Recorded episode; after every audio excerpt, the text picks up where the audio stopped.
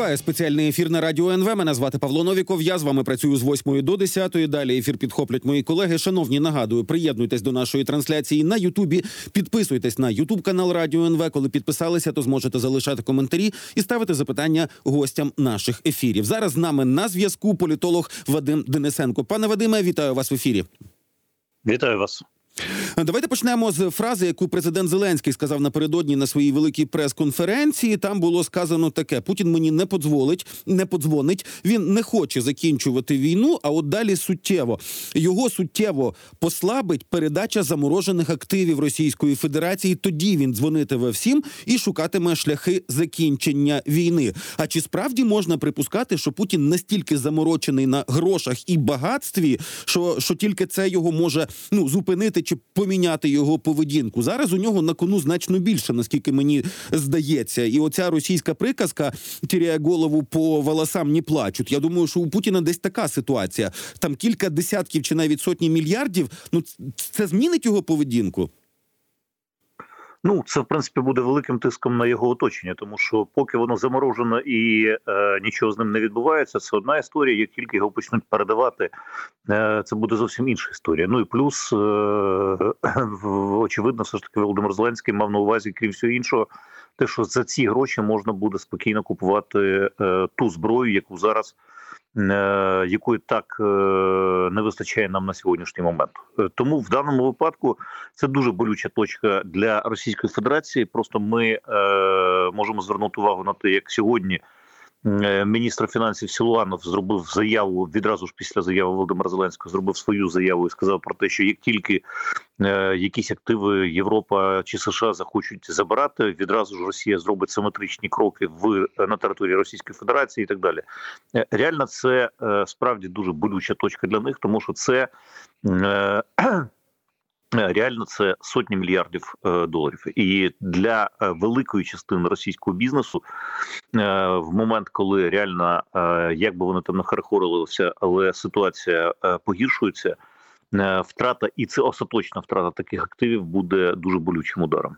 Ну тобто, це таки може спрацювати як така, знаєте, як іголка Кащеєва.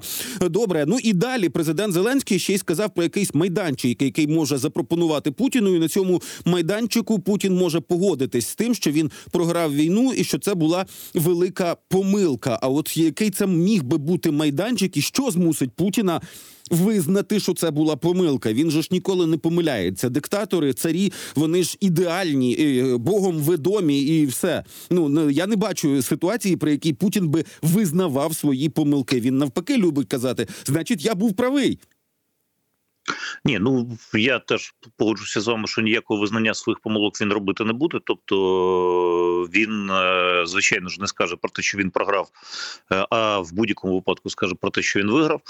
Е, але е, ну ми повинні розуміти, що Росія достатньо настирливо, починаючи з е, приблизно жовтня-листопада 2023 року, говорить про переговори і говориться фактично на всіх рівнях і на всіх майданчиках. Те, що Україна до останнього часу да, і е, головний наратив Росіян зводиться до однієї фрази про те, що Росія миролюбна країна хоче переговорів, Україна злобна і е, керована з заходу не хоче е, ніяких переговорів.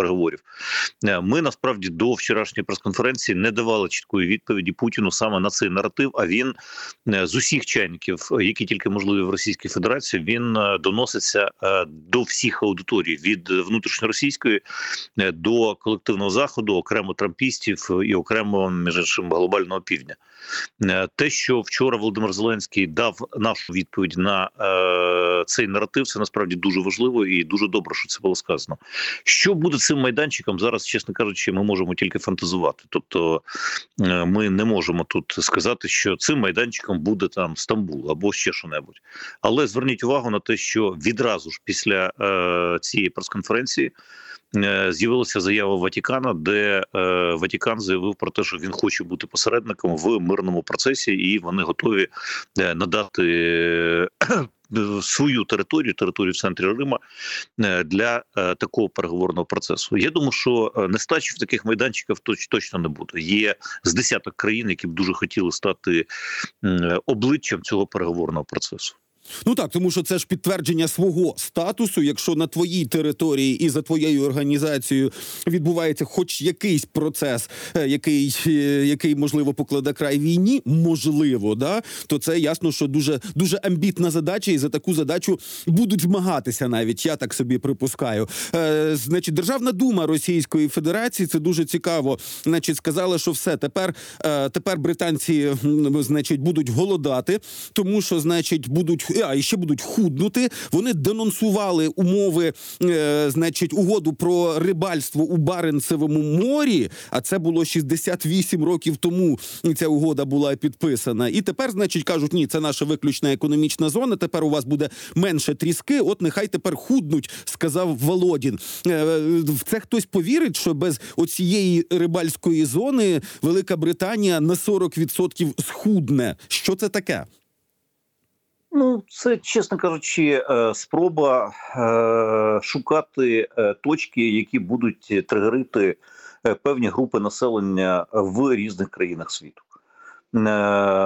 Ну, власне кажучи, вони бачать, як певні рішення Брюсселя зараз збурили всю Європу, і особливо росіянам приємно все те, що відбувається на наших україно-польських кордонах. Я думаю, що вони розуміють, що рибалки є достатньо активним соціальним прошарком в певних регіонах Британії, і тому е, вони сподіваються, що денонсація цієї угоди може призвести до е, певних заворушень безпосередньо в Британії.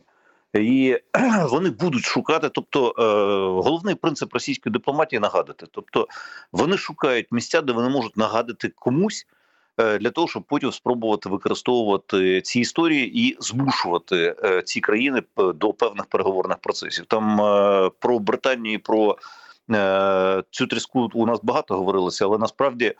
Е, Паралельно з цим з'явилася ініціатива від е, певної групи депутатів Держдуми про те, що е, потрібно зараз денонсувати угоду 90-го року чи 91-го, зараз не згадаю між Сполученими 90-й Штатами. про якраз морський кордон у береговій протоці. Теж Да, да, да, да, да, да. Це, це власне кажучи, це е, ну а це ускладнює там е, моменти судоходства і так далі. І так далі.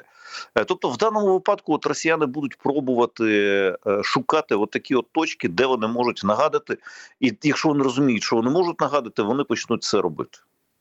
Угу. Ну і ще одна точка, яка раптом сплила, да, уже з'явилася інформація, що нібито якісь депутати оцього невизнаного Придністров'я післязавтра, тобто 28 лютого, мають звернутися до Путіна. Путін е, возьмі нас к себе. Ну, типу, включити Придністров'я невизнане до Російської Федерації. Воно ж взагалі не має сухопутного кордону з самою Росією. Там немає авіасполучення, тому що не пропускають літаки ані Україна, ані Молдова. Той контингент російський військовий, який там перебуває, ну вони навіть ротуються дуже цікавим способом через залізницю і через автобуси, коли переїжджають. Ну і от власне до чого ця заява? І на вашу думку, чи піде Путін на ще одне собирання земель, навіть у таких, ну які безпосередньо з ними не межують? Ну, станом на зараз, е, поки що, все ж таки, е, з вірогідністю там ну 60 на 40, я вважаю, що він не піде на е, створення е, на придання При- Придністров'я до е, Російської Федерації. Е, З моєї точки зору, станом на зараз е, ключова історія взагалі всієї цього, цього, конфлікту е, це питання економіки, питання того, з- що з 1 січня змінилися правила е, е, експорту товарів із е, Придністровської республіки. Справа в тому, що ну для нас це достатньо дивно звучить, але е, хто не знає, е, просто треба зрозуміти, що на сьогоднішній момент Придністров'я економічно вмонтовано в е, модель е, Молдовської держави, держави Молдова. Е, Експорт іде через е, молдавську митницю, експортно імпортні операції йдуть через молдавську митницю. Е, І більше того, навіть частина податків е, платиться до республіканського бюджету Молдови. Е, З 1 січня змінилися правила цього оподаткування, і е, відтепер основну частину експортних пошлін, е, експортних мит е, забирає собі е, Молдова, забирає собі Кишинів. І власне е, на цьому е, втрачає величезні кошти, ну величезні по їхніх мірках кошти, е, які є е, насправді основою добробуту е, керівництва Придністровської республіки з однієї сторони, з іншої сторони, е, взагалі цього клану, який називається компанія Шеріф, яка контролює там 70-80% взагалі всього Придністров'я.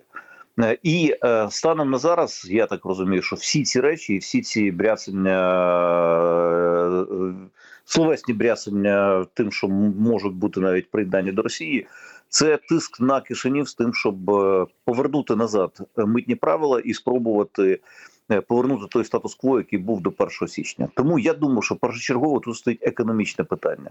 І на цьому етапі, ну знову ж таки, з вірогідністю 60 на 40, я вважаю, що е, не буде підніматися політичне питання. Політичним питанням будуть просто лякати. А спробують е, зробити певні економічні ультиматуми. Тобто, якщо ви не підете на те, то, то тоді ну на повернення статус-кво, то тоді ми можемо е, почати переговори з Росією. Одесь от в такому форматі, напевно, все ж таки буде відбуватися е, цей з'їзд. Хоча знову ж таки, те, що між е, оголошенням з'їзду і е, самим з'їздом е, приблизно 10 днів проходить, те, що е, витримується достатньо серйозна пауза, і те, що напевно зараз е, в Кремлі обговорюються різні сценарії, е, ми не можемо виключати нічого. Але все ж таки, я вважаю, що на цьому етапі будуть е, страшилки політичні, а вимоги будуть економічні. А Кишинів може піти на таку історію, щоб не погоджуватися з їхніми вимогами і, в принципі, дотискати оцю так звану придністровську владу. Їм же теж ну в якийсь момент треба буде відновлювати територіальну цілісність.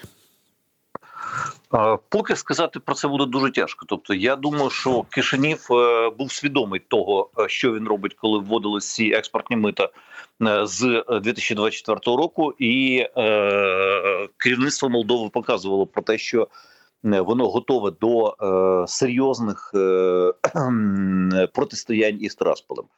Е, Зараз е, ситуація виходить в е, дуже напружену фазу.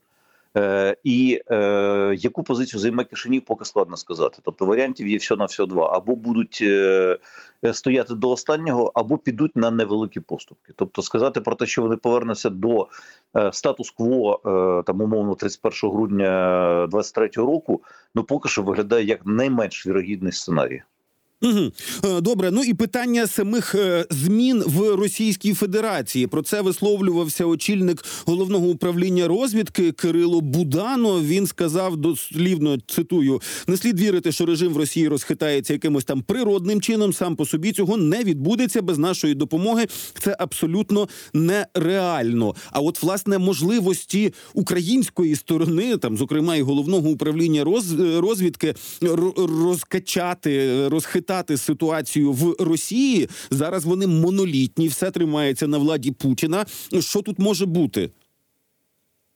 Ну, в принципі, е, ну я точно навряд чи маю більше знань, ніж Кирило Буданов в цьому питанні. Але е, якщо в принципі виходити з логічних речей, то напевно, все ж таки, це е, слова Буданова стосуються не стільки бунту знизу, не стільки про вони не стільки про якісь там е, революції, які будуть робити умовні шахтарі, навальністи чи будь-хто інший.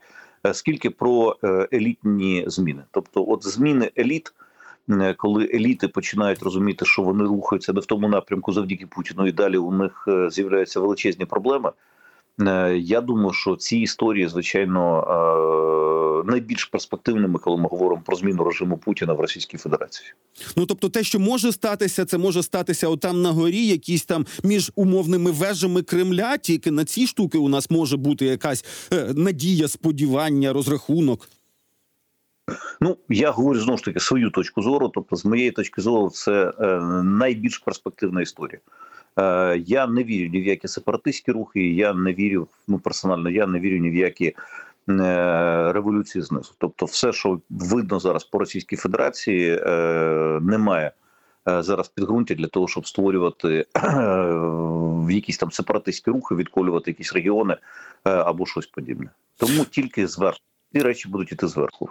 Добре, а оце визнання Верховною Радою на минулому ж тижні воно сталося. Що от депортація інгушського народу це злочин і право інгушського народу на національне самовизначення. Я так розумію, що українська влада зараз поступово починає працювати з корінними поневоленими народами Російської Федерації. Це такий. Задум на далеке майбутнє, чи воно і зараз може комусь, ну принаймні, принести посмішку і там якесь задоволення від того, що ось інгушський народ визнали. Ну, ви знаєте, я е, все, що я розумію про інформаційні війни, воно зводиться до е, того, що в принципі ти повинен закидувати максимальну кількість е, наративів, е, і е, не завжди ти можеш бути впевненим в те, що той чи інший наратив може вистрілити або навпаки е, не вистрілити. Тому в даному випадку, чим більше подібних таких точок, які будуть точками напруги для Російської Федерації. Е, Тим більше вірогідність того, що якась із них е, буде обов'язково обов'язково спрацює. Тому чи правильно робить Верховна Рада, що приймає таке рішення, абсолютно правильно. Е, Чи є перспектива, що там, ну умовно кажучи, завтра завдяки цьому з'явиться якийсь потужний рух в Інгушетії, який почне е, різко там е, набирати обертів і стане чимось дуже популярним?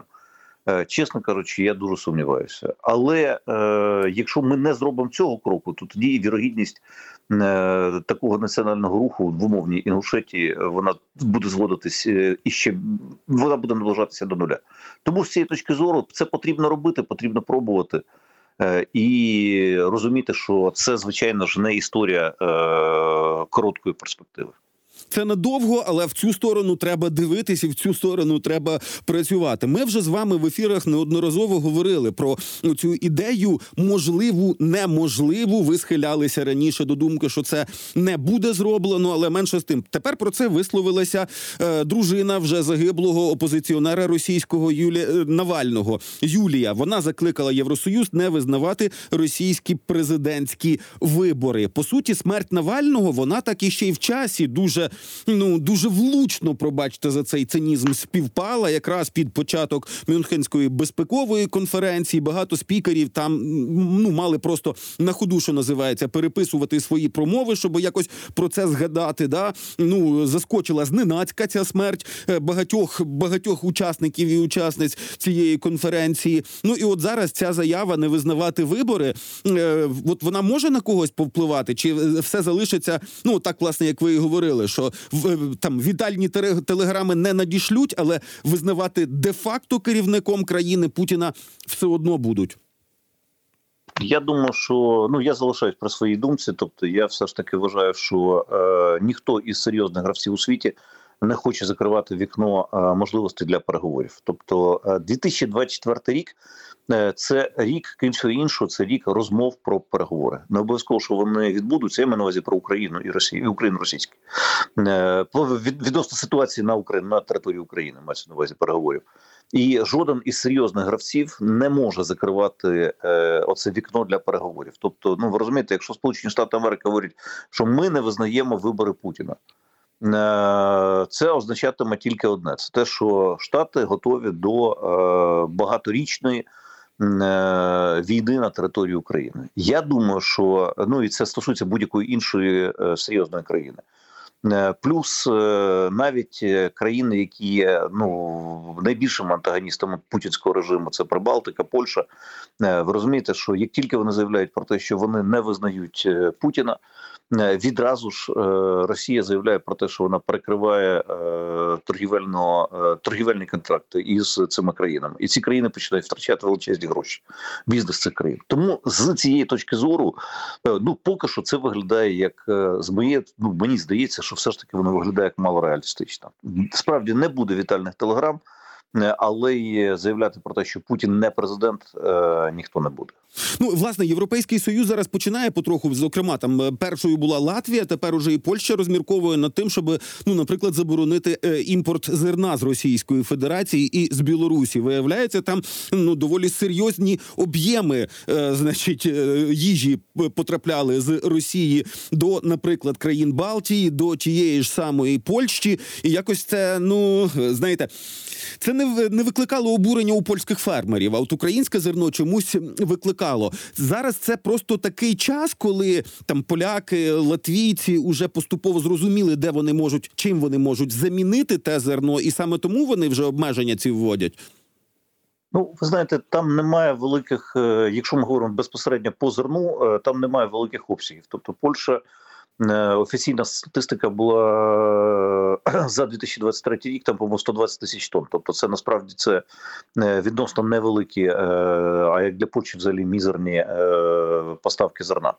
Е, Тому в даному випадку замінити таку кількість зерна, ну це чесно кажучи, Ну це Е, 3-4 один- залізничних склади і все.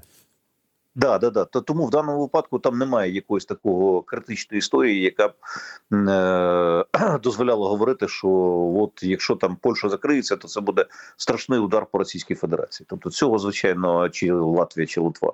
Тому з цієї точки зору е, там треба дивитися на інші групи товарів, але саме от по зерну, саме по сільськогосподарській е, сировині, е, сировинній продукції, ну там немає якихось серйозних обсягів.